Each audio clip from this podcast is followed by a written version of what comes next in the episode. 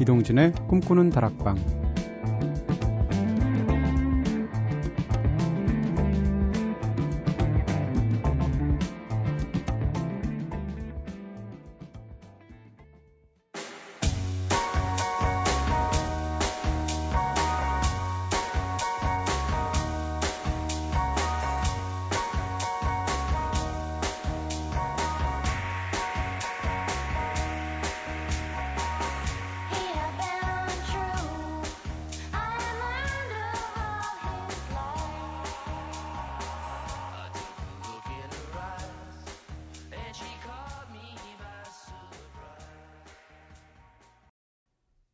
안녕하세요. 이동진입니다. 이동진의 꿈꾸는 다락방. 오늘 첫 곡으로 활기차게 시작했죠. 컬츠의 범퍼 들으셨습니다.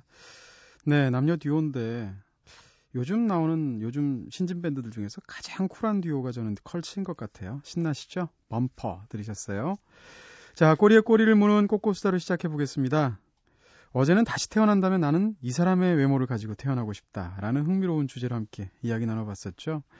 하지만 사람이 외모가 전부는 아니고, 네. 두뇌도 있을 텐데. 그러면 오늘은 다시 태어난다면 이 사람의 두뇌를 한번 갖고 싶다라는 주제로 한번 이어나가 보겠습니다. 여러분이 원하는 wannabe brain의 소유자는 누구인지 이야기해 주세요. 오늘도 먼저 여러분들 얘기 듣기 전에 제작진의 고백부터 시작합니다. 선우의 wannabe brain. 저는 음악에 관해서는 모차르트의 절대 음감의 두뇌를 갖고 싶고요.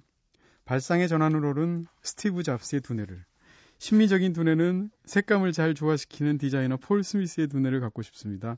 마지막, 마지막으로 기억력과 응용력이 좋은 김제동 씨의 두뇌도 담고 싶네요. 네. 이게 다 합치면 아이언맨 나올 것 같은데?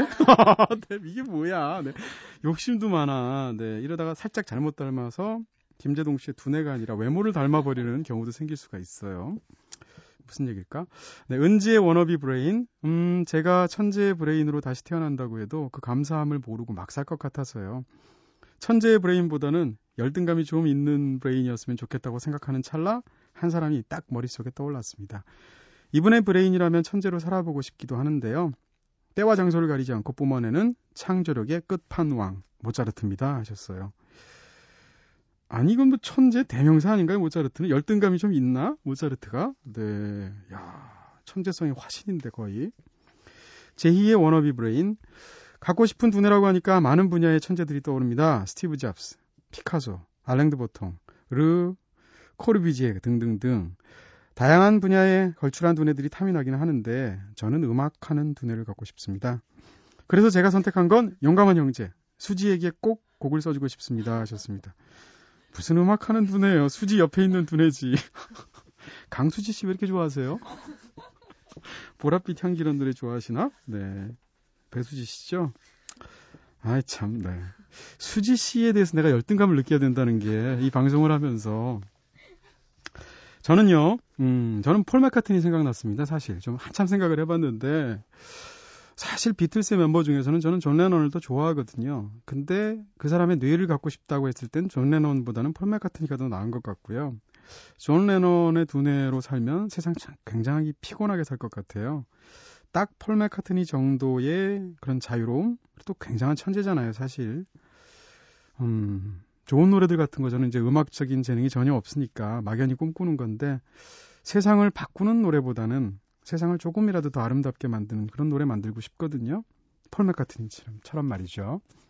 자, 이러면서 곡은 노 브레인을 선곡하는 건 뭡니까? 네, 노 브레인의 한밤의 뮤직.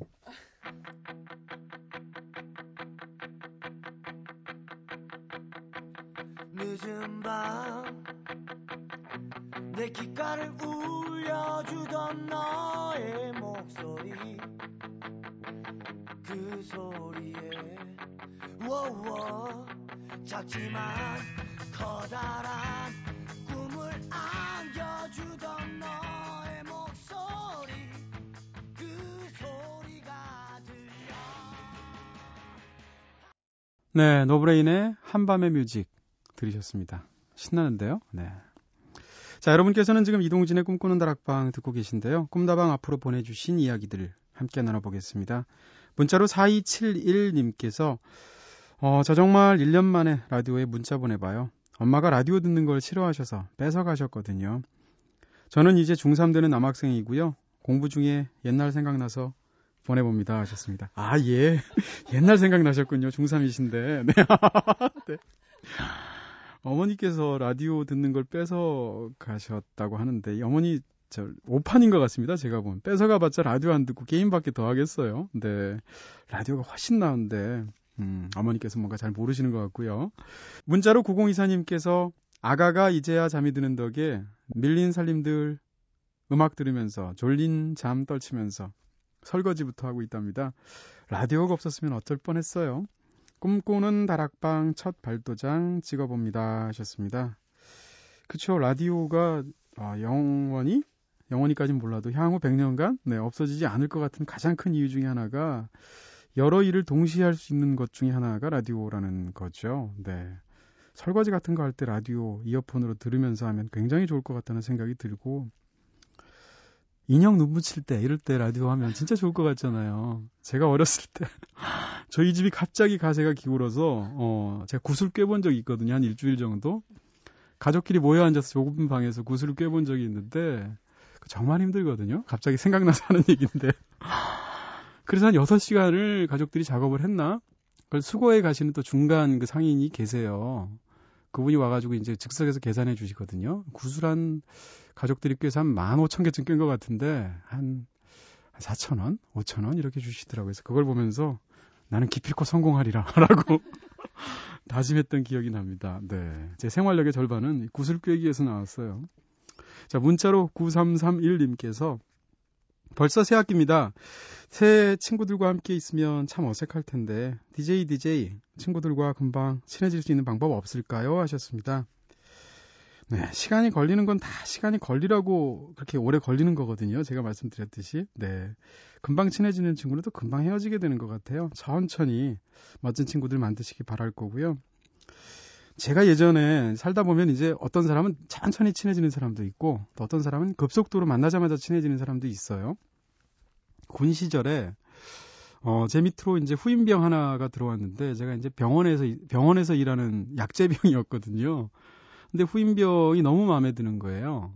그리고 후임병도 저를 너무 잘 따르고 그래서 선임병 후임병 사이인데도 불구하고 둘이 일주일에 두 번씩 스터디를 했어요.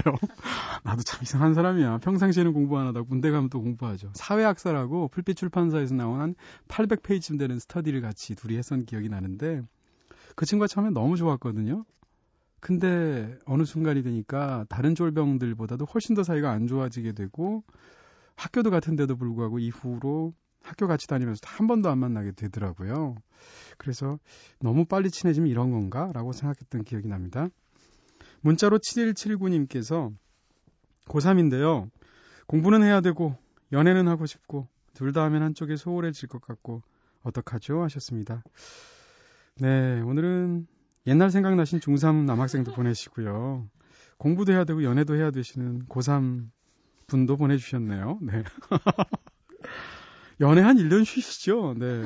어차피 7179님 연애 많이 하신 것 같은데, 그리고 1년 지나게 되시면 7179님 앞으로 연애 많이 하실 것 같거든요. 딱 1년 정도, 1년. 네. 한번 쉬시는 것도 괜찮을 것 같고요.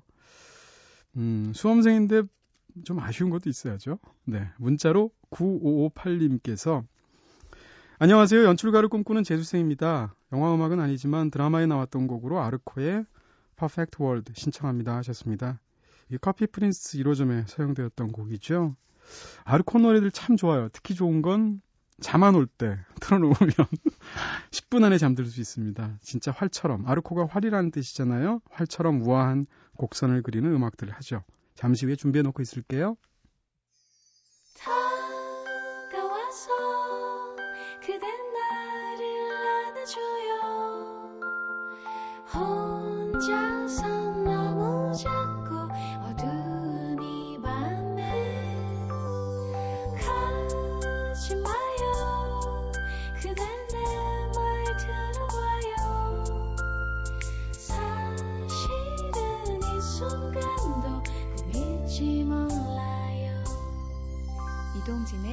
꿈꾸는 다락방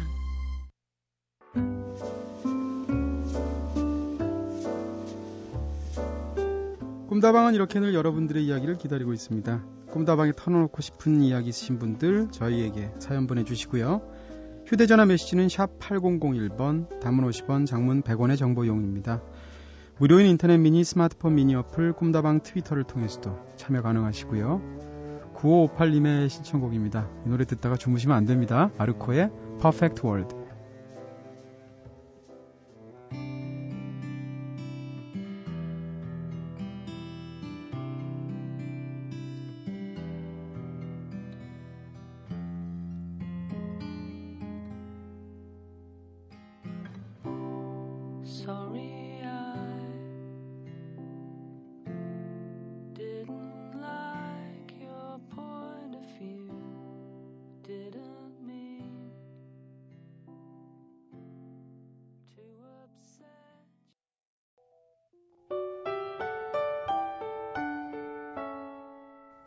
2시.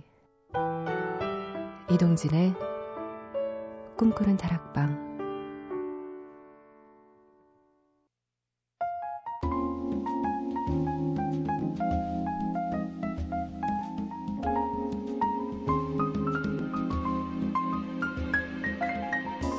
깊은 밤 당신과 함께 나누고 싶은 마음의 문장들 골돌이의 책갈피.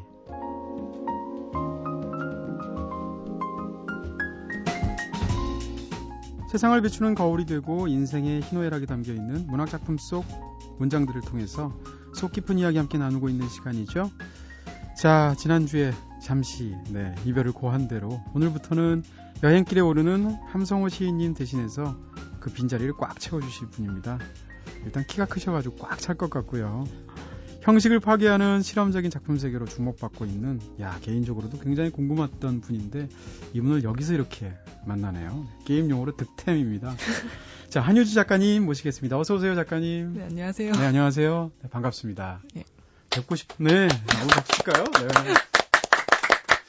네, 다섯 명의 박수 소리 듣고 계시고요. 네. 저희가 박수 칠 때 따라서 박수 치는 게스트 처음 보는 것 같아요. 어, 네. 네, 한유주 작가님의 박수 소리까지 같이 들으셨고요. 사실 한유주 작가님 소설 읽으면서 이분은 어떤 분일까 굉장히 궁금했었거든요. 네, 이런 분이셨군요. 네, 저 이런 사람. 이런이 어떤 건지는 알 수 없지만, 네, 네. 아니 근데 함성호 시인님하고 굉장히 평상시에 친분이 있으셨나 봐요. 제가 좋아하는 선배님이시긴 한데요. 음. 제가 어려워하는 선배님이기도 하시고. 아, 네. 네, 근데 저를 보면 항상 네. 존댓말을 써서 저를 대주시는데 음, 술을 취하시면 술을? 취하시면 네, 이제 어. 그래서 친분이 있는 건지 없는 건지 제가 잘은 그게 나쁜 모르겠어요. 남자들이 주로 그런데. 네. 네, 근데 반말을 하실 때도 너무나 따뜻하게? 점잖게 예, 아, 예. 그렇군요. 네. 함성호 지인님께서 뭐 찻손가락에 추천을 해주셨고요. 그래서 저희는 한유주 작가님이 거절하시면 어떡하나 했는데 다행히 감사하게도 허락을 해주셔서 한시름 놓았고요. 함성호 시인님이 저희 코너 굉장히 잘해주셨거든요. 네, 저 네. 들- 많이 들었는데요. 아 들어보셨어요? 제가 사실 네. 어떻게 해야 될지 지금 잘 모르겠어요. 어, 네. 네. 반대로만 하시면 됩니다. 네. 함성호 시인님 그럼 저희 꿈다방 들어보신 거예요? 네, 네. 아 저희 방송 막 하죠. 아까도 아침 앞에 부분에 하는 거 보면. 그게 좋다고 생각은 되는데요. 네. 제가 함성호 선생님처럼 빵빵 네. 터트리는 걸 할 수 있을지 네. 그게 좀 네, 되네요. 시인님도 처음엔 뭐 안 그러셨어요. 네. 그렇게 생각하시면 되고요. 네. 자, 한 달 동안 진짜 좋은 문장들, 멋진 문장들 저희가 음, 한유주 작가님으로부터 진짜 많이 배울 수 있을 것 같고요. 한유주 작가님은 이게 본명이신가요? 네. 야, 부모님이 굉장히 센스 있으신 것 같아요. 너무 작가스러워요, 이름이. 한유주, 뭔가 프랑스 작가 이름 같아요. 어, 네. 할머니가 지어주셨는데요. 아. 할머니가 좀, 네, 동생은 또 한효주예요. 효주? 이거 너무 한국스럽다. 네. 아, 효, 효주님 죄송합니다. 네네. 네. 그래서 어. 그 부- 똑같은 이름의 탤런트 분이 계시잖아요. 그쵸. 그래서 그분이 데뷔하셨을 때 저희 집으로 문의 전화가. 혹시 이제 그 사람이 그 너희 집 딸이 아니냐는 아, 네, 네. 그랬었죠. 그렇군요. 아니 아닌 게 아니라 지- 작가님이 그 미모가 굉장하세요. 아닙니다. 네. 저, 희가 물론 처음에다 이렇게 그냥 네, 그쵸? 네, 네. 입에 바른 칭찬으로 시작을 하고 있고요. 아니 근데 진짜로 키도 굉장히 크시고 네, 깜짝 놀랐습니다. 사실은 제가 사진 얼굴을 본 적이 없거든요. 네. 네. 자, 어쨌건 라디오는 라디오니까. 네. 어, 한유주 작가님 많이들 아시겠습니다만 제가 조금 더 소개를 해드리면은요. 올해로 등단하신 지 얼마 됐나 했는데 10년이 되셨다고 하고요. 데뷔 작품인 단편 소설 달로부터 시작해서 소설집 얼음의 책, 나의 왼손은 왕, 오른손은 왕의 필경사. 이게 작년에 나온 책이죠? 네. 네. 작품집 세, 세 권을 지금까지 내셨죠. 어, 4월 달에는 곧 장편 소설을 네, 내실 예정이라고 하고요. 그때까지 저희 방송 나오세요. 네, 그래야 세게 마케팅 하시죠. 그쵸. 네. 네. 자, 사실 한유주 작가님의 소설 읽, 읽기 진짜 만만치 않잖아요. 네. 어떻게 보면 소설에 관한 소설, 네. 글쓰기의 본질을 탐구하는 소설, 흔히 이제 메타문학이라는 말로도 많이 얘기를 하게 되는데 기존 소설의 틀에서 벗어나는 독특한 형식으로 진짜 소설 문학의 어떤 새로운 지평을 열어가고 계신 특별한 분입니다. 자, 함시님께서 한두 달 다녀오신다고 하고 떠나셨지만 이분 진짜 한 달일지 두 달일지 세 달일지 모르거든요. 네. 그러니까 어, 책 출간 행사 다 끝날 때까지는 저희 해주시고요. 네. 이전에 라디오 출연해 보신 적은 있으세요? 예, 한 다섯 번, 여섯 번 정도 아. 있었던 것 같아요. 한 번씩 나가신 건가요? 네, 그냥 음. 게스트로 잠깐 나가고 책 음. 나왔을 때 이제 문화 관련된 인터뷰 프로그램에 2로? 네, 네. 아 그러셨군요. 라디오라는 매체가 생각보다 편하지 않으신가요? 잘 어울리실 것 같은데. 그게 조금 한 100번 정도 해보면 편해질 것 같은데요. 아. 예. 한 번은 네. 그 성기환 선배가 진행하는 네네. 프로그램에 나간 적이 음. 있는데 세- 음. 하나가 생방송이었어요. 네. 근데 실시간으로 문자가 오잖아요. 네. 근데 뭐라고? 작가님 다 좋은데 너무 졸리네요. 문자가 네. 너무 많이 와서 함시님께서 평상시에도 말씀 굉장히 잘하시죠? 네, 네. 이 예. 술자리에서 약간 주도하시는 스타일인가요? 그쵸. 예. 음. 예. 술을 드시면 그리고 아는 그러니까 그 끝없는 지식이 음. 계속해서 나오는데 제가 이렇게 신기해서 입을 벌리고 듣고 있고 네. 그렇죠. 굉장히 아는 게 많으시죠. 네, 놀라 음. 정말 이렇게 들을 때마다 놀라요. 늘 다른 이야기로. 아. 네. 근데 이제 결정적인 건 본인이 하신 얘기를 본인이 기억을 못 하신다는 건데요. 네, 그러시다고 해서 저는 더 깜짝 네. 놀랐어요. 그렇죠. 네, 네, 다음에 그 얘기를 한 번, 두 번 하는 걸 제가 들었는데 네. 두 번째 듣는데도 재밌게 얘기하시더라고요. 아, 똑같이. 네. 굉장하신 분인 것 같습니다. 자, 저희 코너가 골돌이의 책갈피예요. 왜 코너가 이런 명이 붙었는지는 알고 계세요? 그 정확한 건 모르겠지만 함성호 선생님 네. 그 외모를 생각하면 어울리는 아. 굉장히 어울리는 코너명인 것 같아요. 네. 그렇군요. 근데 이제 작가님께서는 다람쥐 키우신다면서요? 네, 죽었어요. 근데. 예. 아이고. 근데 죄송합니다. 너무 너무 네. 아니 아니요. 제가 네. 그 너무 이뻐하던 애라서. 네. 네. 그럼 어떻게 해요? 저희 코너명을 다돌이의 책갈피로 한시적으로 바꾸려고 그러는데. 네, 전 좋아요. 제가 그렇게 네. 하자고 아, 말씀드렸잖아요. 그러셨어요? 네. 네. 네.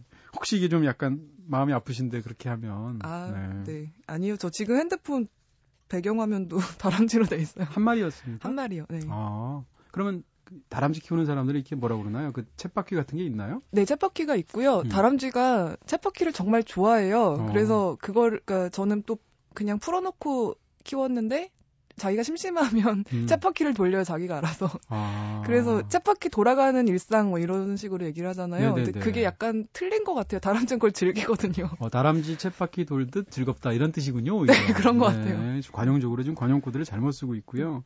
다돌이인가 봐요 이름이 원래는 다돌스키가 이러면은 다돌스키, 포돌스키처럼 네. 축구 잘할 것 같아. 네. 네, 네, 여기서는 너무- 이제 다돌이로. 네. 네. 다돌이 사는 집은 다방인가요? 아, 네. 아, 죄송하고요. 적응하셔야 됩니다. 적응하셔야 되고요. 네. 자.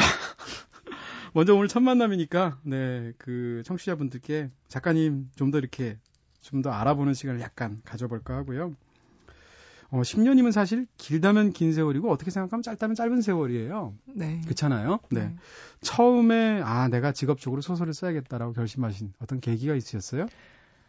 어, 아니요. 이런 얘기를 하면은 그 정말 지금 전국의 수많은 음. 등단을 준비하는 분들에게 죄송한 말씀을 드릴 텐데 저는 책을 읽는 건 항상 좋아했는데 쓸 수 있다고 생각한 적이 없었어요. 어. 어. 렸을 때는. 네. 근데 우연찮게 이제 되게 어렸을 때 등단을 하게 됐고 그래서 사실은 10년이 길다면 길고 짧다면 짧겠지만 지금은 어떻게 진행하는지를 네. 사실 잘 모르겠어요. 네. 10년 되셨다면 뭐 15살 때 등산을 하신 거잖아요. 네? 적응을 못하고 계시는군요. 아니요, 제가 잘. 못 들었어요. 네네. 아, 아, 10년 전에 등단하셨다면 15살 때 등단하신 아, 네. 거잖아요. 아니요. 12살인데. 12살! 아싸! 네. 적응하시는 거고요. 네. 제가 따뜻할 때로 들었던 것 같아요, 15살. 아, 예. 심지어는 제가 DJ로서 발음까지 명확해서. 네.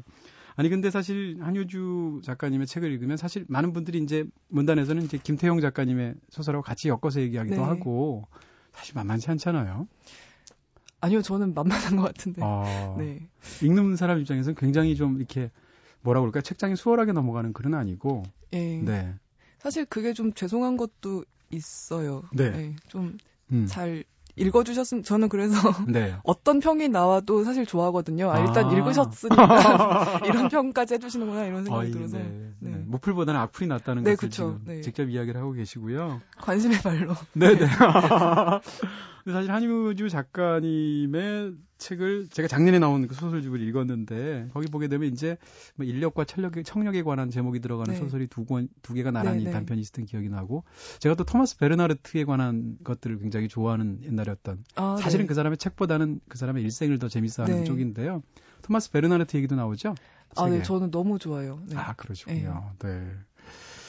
아, 그런데 그 소설을 보면서 역시 만만치 않다는 생각은 작년에도 했고요. 네. 죄송합니다. 근데 사실 뭐라고 그럴까요? 이렇게 소설이 보통 일반적으로 우리는 이야기라고 생각하는데, 네, 어, 한효주 작가님은 이야기가 아니라 이야기 하기에 관한 소설들을 쓴다고 할 수 있잖아요. 네. 왜 그런데 더 관심을 가지시게 됐어요? 어, 그 처음에 쓸 때는 사실은 잘 인지를 못 하고 있었는데요. 네. 근데 어느 순간 보니까 우리의 삶이나 인생이 음. 기승전결의 어떤 그 매끈한 이야기가 아닌 것 같은 거예요. 네네. 그래서 특히나 단편 같은 경우는 그런 이야기 들의 어떤 틈, 간극을 메워주는 그런 역할을 할 수 있지 않을까 하는 생각이 들고 네. 사실 이야기를 잘 쓰는 사람이 굉장히 많고 저는 음. 이야기꾼의 타입이 전혀 아니고 그러니까 제가 안 쓰는 게 아니고 사실 못 쓰는 거거든요 네. 이야기를 음, 그런 생각을 좀 했었던 음. 것 같아요 이걸로 밀고 나가려고 그게 준비된 답변 같은데요. 네, 한 네. 20번쯤 반복하신 얘기 같고요. 네. 자, 대학에서 강의도 하신다고 들었는데 세계문학 강독 네. 이런 네, 강의도 하신다고. 이게 강의 명인가요? 세계 문학 강독이? 예 그게 강의명이고 이거를 가장 오랫동안 해서요 네. 아. 예, 이걸 한다고 많이 알고 계신 것 같아요 그럼 이게 원어로 강독을 하는 건가요? 아닙니다 문창과 강의라서요 아. 예 그냥 번역된 텍스트를 주로 읽고 예, 그렇죠 야, 궁금해요. 문창과 문예창작과에서 세계 문학 강독이라면 어떤 책들을 강독할까? 예, 근데 그것도 사실 세계 문학 강독이라고 하면 네. 우리나라를 제외한 어떤 전 세계의 문학을 제가 아우를 수 있으면 좋을 텐데 네. 사실은 좀 편중이 많이 돼요. 그래서 동남아시아 문학, 아프리카 문학 이런 거는 좀 제외가 되고. 잘 모르잖아요. 그쵸. 저도 잘 모르고 소개되는 것도 많지 않고 네. 또 이제 번역된 텍스트만 해야 되는데 네. 그래서 아쉬움이 좀 많이 있고 네. 한 학기에 10권 읽으면 많이 읽거든요. 지난 학기는 어떤 소설 하셨어요? 어, 지난 학기가 제가 그때 프랑스에 잠깐 있어서 아. 한 학기를 쉬어서 딱 기억은 안 나지만 네네. 베르나르트도 한번 읽었고요. 네네. 그다음에 보바리 부인 네. 이런 거 처음에 좀 읽히고 음. 그다음에 이제 학생들이 책을 잘 안 읽어 와요. 문창과 학생들인데도요. 그렇죠. 왜냐하면 수업이 너무 많고 뭐 소설도 음. 써야지 술도 마셔야지 이러니까 네. 잘 안 읽을 때가 있는데 술 마시느라고 시간이 없군요. 그쵸. 네. 근데 저도 이제 대학생 때가 있었으니까 이해되죠. 네. 그래서 이제 궁여직 책으로 음. 피에르 바야르라는 사람의 읽지 네네. 않은 책에 대해 말하는 방법인가? 방법. 그 네. 제목이 딱 아마 정확하지는 않을 읽지 않은 책에 대해 말하는 방법. 그 네. 책을 읽게 시켰어요. 네. 그래서 이제 이제 다음 그걸 첫 시간에 읽고 나머지 책들은 네. 안 읽어와도 이 책을 사용해서 읽은 척을 해달라고 네. 네, 그런 식의 수업을 했죠. 네. 근데 피에르 바야르의 그 책이 사실은 그 얘기가 아니잖아요. 그쵸. 다른 네. 얘기잖아요. 네. 네. 자, 오늘부터는 꿈다방에서도 다양한 책의 좋은 문장들 소개해 주실 텐데요. 정말 기대가 됩니다. 네. 더 궁금한 거 많지만 차근차근 제가 이야기하는 중간중간에 쿡쿡 찔러서 답을 얻어내도록 하고요. 자, 작가님 평상시에 음악도 좋아하시죠? 음악 싫어하는 소설가분 제가 못 본 것 같은데요. 네. 음, 그 중에서 그럼 한 곡 추천해 주시겠어요, 오늘? 네, 오늘 나오셨으니까. 오, 요새 자주 듣는 곡이라서 갖고 왔고요. 네. 닐 영의 라이크 허리케인. 라이커 네. 허리케인 닐 영 노래 듣겠습니다.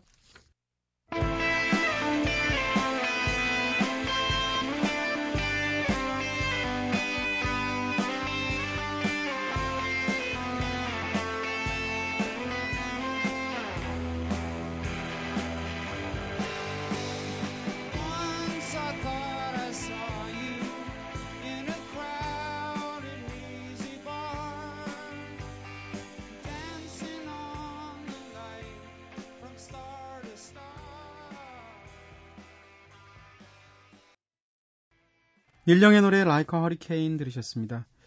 자, 여러분께서는 지금 이동진의 꿈꾸는 다락방 듣고 계신데요. 오늘 골돌이의 책갈피, 네, 이 코너에서는 바꿨죠? 다돌이의 책갈피로 한시적으로요. 여행 떠나신 함시인님 대신해서 한유주 작가님과 좋은 문장들에 대한 이야기 나눌 예정입니다. 자, 함시인님 돌아올 때까지 당분간 한유주 작가님과 함께 할 텐데요. 자, 첫 코너. 네, 어떤 책을 가져오실까 굉장히 궁금했는데, 와, 네. 이분 강의하시면 굉장히 강의 세게 하실 것 같아요. 첫 코너인데 파스칼 키냐르의 로마의 테라스를 가져오셨습니다. 네. 네. 만만치 않은 소설이잖아요. 예, 그래도 네. 로마의 테라스 같은 경우는 비교적 분량 소설 치고는 네, 분량도 짧고 네, 네, 네. 두꺼운 책도 아니고요. 네. 네, 소개해 주시죠. 파스칼 키냐르에 대해서. 예, 파스칼 키냐르는 지금 현재 프랑스에서 활동을 하고 있는 작가고요. 네. 그다음에 원래는 그러니까 48년생이고 아버지 쪽은 음악학자고 어머니 쪽은 언어학자 집안이었다고 네. 그래요. 그래서 1969년에 말 더듬는, 말 더듬는 존재라는 제목의 작품을 출간을 해서 데뷔를 했는데 네, 네. 이게 본인이 겪었던 어떤 그러니까 음악과 그 사방 언어들이 전 세계 음. 언어들이 막 들리는 그런 상황에서 네. 느꼈던 그런 것들을 쓴 걸로 알고 있고 저도 읽어보지는 못했어요. 같은 게 있었다고 하죠. 예, 예. 네. 그런 거라고 알고 있고 그다음에 네. 이제 좀 그 시기가 그 시기였다 보니까 68 68 혁명도 있- 음, 있었고 그렇겠네요. 레비나스, 리케르 이런 사람들하고 같이 네. 철학도 공부했다고 하고 네, 네. 그리고 굉장히 많이 소설을 썼고요. 네. 그다음에 2002년에 공쿠르상을 받 받았죠. 음. 받고 투르니에가 그렇게 질투를 많이 했다고 아, 그래요? 예, 네. 그렇게 들었어요. 질투할 만한 것 같아요. 사실 파스칼 네. 키냐르는 사실 저도 굉장히 좋아하는 작가라서 네. 제가 이, 이 파스칼 키냐르의 은밀한 생에 대해서 아주 짧게 헌사 같은 걸 어디에 쓴 적이 있는데 그런 표현을 쓴 적이 있습니다. 어, 아직도 어, 위대한 소설가라는 말이 가능하다. 파스칼 키냐르가 있다. 제가 그렇게 쓴 적이 있거든요. 근데 이 키냐르가 사실 우리나라에 제대로 소개된 건 한 10여 년. 그쵸? 네. 예. 떠도는 그림자들 이후인 것 같아요. 어, 그러니까 뭐가 먼저 시기적으로는. 나왔는지 모르겠는데 그 시기였던 것 같아요. 제일 그- 유명한 건 은밀한 생이죠. 네, 네. 네. 그 중에서도 이제 로마의 테라스를 처음 가져오셨는데요. 로마의 테라스 일단 소설의 뭐 스토리, 네, 네. 스토리를 요약한다는 게 키냐르는 좀 어렵긴 하지만 음. 그래도 간단히 요약을 해주시면은요. 이거는 비교적 그래도 스토리가 좀 있어서 네네. 좋았던 것 같아요. 그 젊었을 때 사랑을 하다가 그 사랑 때문에 얼굴에 화상을 입은 판화가가 이- 있어요. 네. 이 사람이 화상을 입고 나서 평생을 이제 그 살던 도시에서 도망쳐서 다른 데서 살면서 자기 옛날 이야기를 이렇게 조용히 풀어놓는 그런 네네, 정도의 들려주는. 네, 소설이라고 할수 있고 네. 마지막 부분에 가서 이제 아들인 걸로 짐작이 되는 네. 젊은 사내가 찾아오는데 주인공은 자기가 아버지라는 걸 밝히지 않고 죽죠. 그래서 네. 제가 가져온 부분은 이런 이야기가 시작되는 거의 첫 부분이에요. 알겠습니다. 자, 그럼 지금 말씀해주신 그런 줄거리들을 간단히 떠올리시면서 네, 도입부의 부분을 읽어주시겠습니다.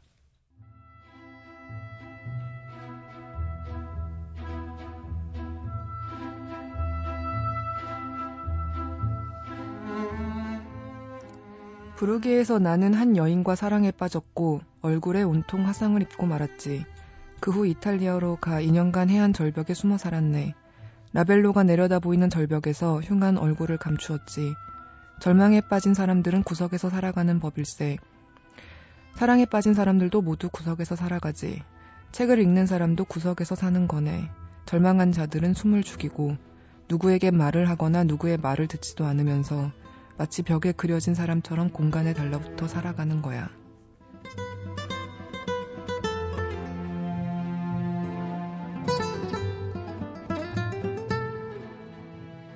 네, 가수들이 평상시 목소리랑 노래할 때 목소리 다른 것처럼 작가님 낭독할 때 목소리가 좀 다르신데요? 제가 발음이 사실 부정확해서요. 네. 그걸 신경 쓰다 보면 아, 목소리가 훨씬. 분위기 있으시게 네. 약간 건조하게 느껴지면서 문장들이 굉장히 잘 들리게 낭독을 해주셨고요. 자, 지금 읽은 이 부분에 대해서, 네네. 일단, 제가 듣다가 한 두 줄 정도 줄까지 치게 되네요. 음, 네. 설명을 좀 해주시죠. 네, 이 책을 사실은 그 세계문학 강독 수업할 때 쓴 적이 있었어요. 네. 그래서 좀 키냐르를 읽히고 싶은 마음이 있어서 근데 네. 이 책이 저한테는 좀 신기하게 여겨지는 게 뭐냐면 일단 이 주인공인 몸무라는 사람이 애칭 판화가잖아요. 네. 근데 애칭 판화가는 저 자세한 과정은 모르겠지만 네네. 동판을 염산으로 부식을 시켜가지고 이제 네. 판에 요철을 만들어서 찍어내는 걸 텐데 네.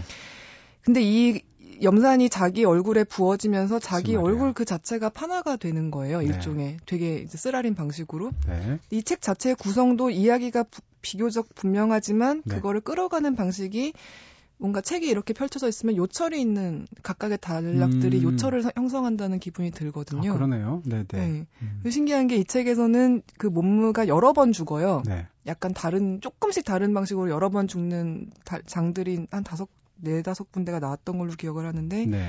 좀 구성적인 면이나 내용적인 면이나 굉장히 신기했던 그런 음. 책 중에 하나고 네, 네. 이 앞에 이제 이 앞에 짤박한 이 달 그 문장이지만 저한테는 이게 아무나 쓰는 문장 같지는 않아요. 네. 어, 그렇겠죠. 네, 네. 네, 이게 정말 이렇게 아주 압축적인 문장인데 사실은 이 책에 거의 모든 내용이 이 안에 싹 들어가 있거든요. 음. 그게 굉장히 함축적으로 들어가 있는 것 같아서 네. 선택을 한번 해봤습니다. 네, 이거 읽다가 라디오를 듣는 사람도 구석에서 사는 것 같다는 생각을 제가 했고요. 예, 담배 피는 사람도 네, 아, 담배 피시는군요. 네. 아니, 근데 이, 그, 그, 이, 들으면서 정말 그렇다라는 느낌이 드는 게, 책을 읽거나 글을 쓰는 사람들은 아무래도 좀 약간 좀 슬픈 경향이 있는 사람들 아닌가요? 어떻게 생각하세요? 그 본인이 슬픈 것도 좀 느끼겠지만 슬픔에 민감해야 될 것 같아요. 음. 나의 슬픔과 남의 슬픔과 예, 음. 그런 거에 민감해야 될 거기에 것 같아요. 둥감하다면 글을 못 쓰겠죠?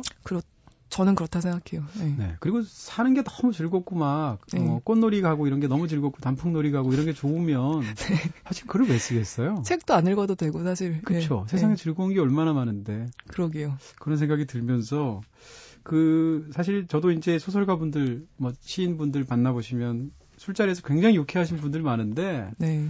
어느 순간 그분들이 갑자기 굉장히 어둡게 느껴질 때가 있어요. 보통 근데 제가 보기에는 시인분들이 많이 말씀을 많이 하시고요. 소설가들은 오히려? 이제 조용히 계시는 경우가 많고 어, 그다음에 공통적인 거는 다음날 술이 깨면 되게 오래 하세요. 그거는 뭐 시를 네. 쓰든 안 쓰든 아, 누구나 다 마찬가지고요. 네. 그렇군요. 자, 파스칼 키냐르의 도시 아 저기 로마의 테라스 읽어 주셨고요. 앞부분을 읽어 주셨는데 다른 설명을 붙이지 않으셔도 딱 그 얘기만 들어도 네 귀에 쏙 들어오는 그런 문장들이었던 것 같습니다. 자, 그러면 레디오헤드의 노래 들을까요? High and Dry.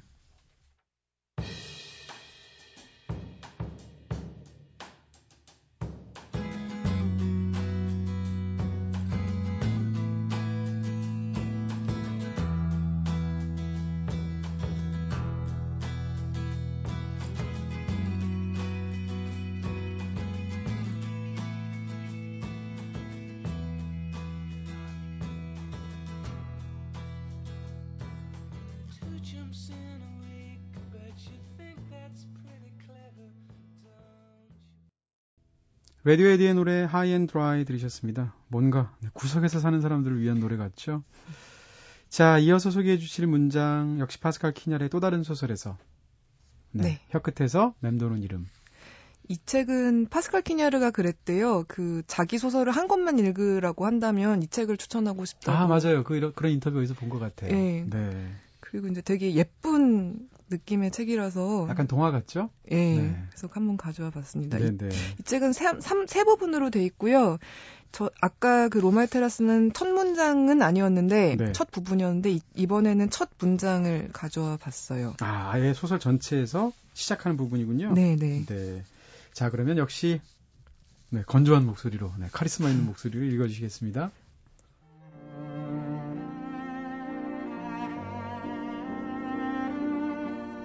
7월 5일 목요일 나는 미셸 르베르디의 집에서 피에르 블레즈, 클레르 누망, 올리비에 보몬과 함께 저녁 식사를 했다. 미셸은 바스 노르망디 합주단의 지휘자인 도미니크 드바르가 의뢰한 동화를 화제로 올렸다. 우리는 얼음 덩어리로 변한 커피 아이스크림을 각자의 몫으로 잘라내려고 무던히 애를 쓰고 있었다. 내 칼이 휘어버렸다. 블레즈가 다른 칼을 손에 쥐고 자리에서 일어나 아이스크림 덩어리를 찍었다. 얼음 덩어리가 바닥으로 떨어졌다. 덩어리는 그 타격에도 끄떡하지 않았다. 우리는 그것을 물로 씻었다. 내가 언어의 망각을 발단으로 줄거리가 전개되는 어떤 동화의 기본 골격을 이야기했다.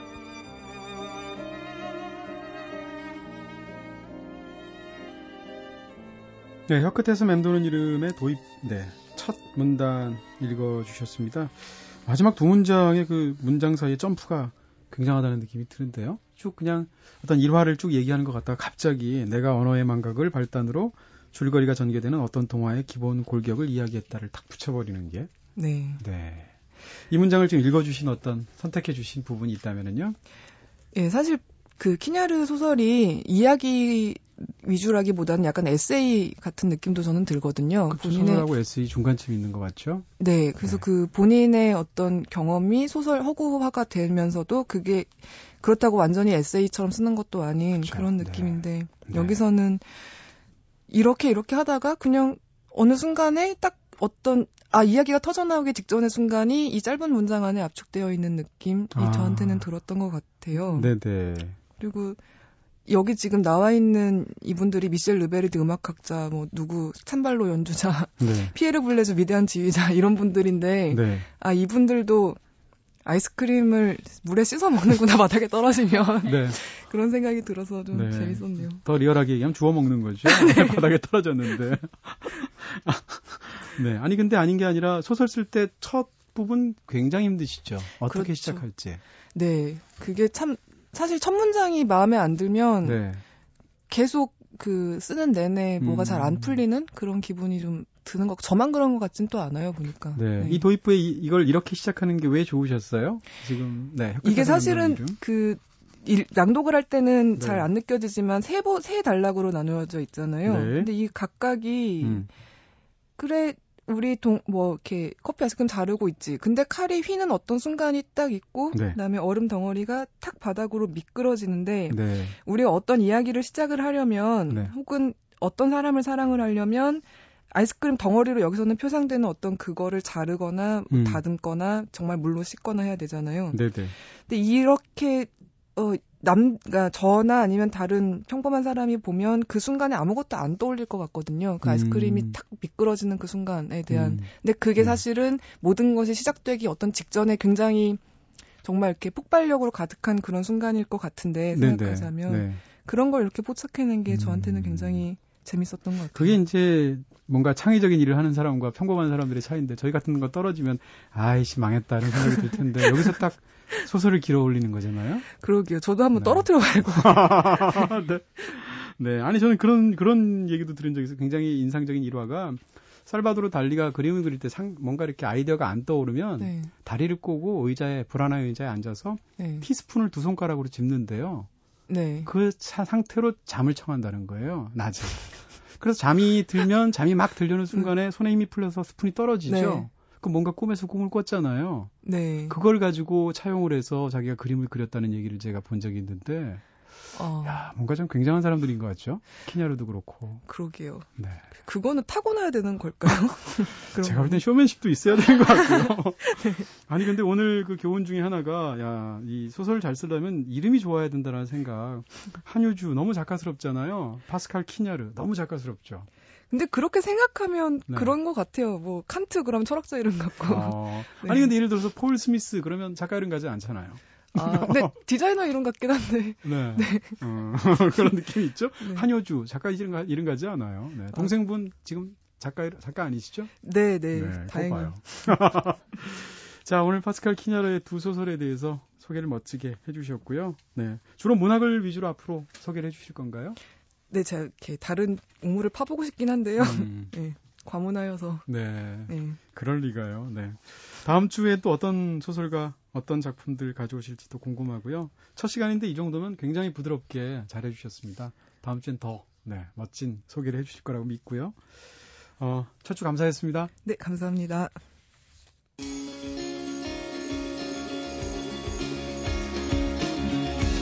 영화, 책, 여행, 음악이 있는 시간.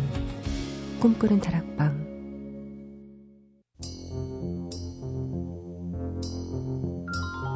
네, 오늘은 새롭게 한효주 작가님과 함께 다도리의 책갈 필요 한 시간 꽉 채워봤습니다. 함성호 시인님 불안하실 것 같은데요, 뭔가? 네. 자, 마지막 곡으로는 델리 스파이스의 바다에 던져버린 이름들 준비하고 있고요. 지금까지 연출의 김재희, 구성의 이은지, 김선우, 저는 이동진이었습니다. 오늘 이동진의 꿈꾸는 다락방 오늘은 여기서 불 끌게요.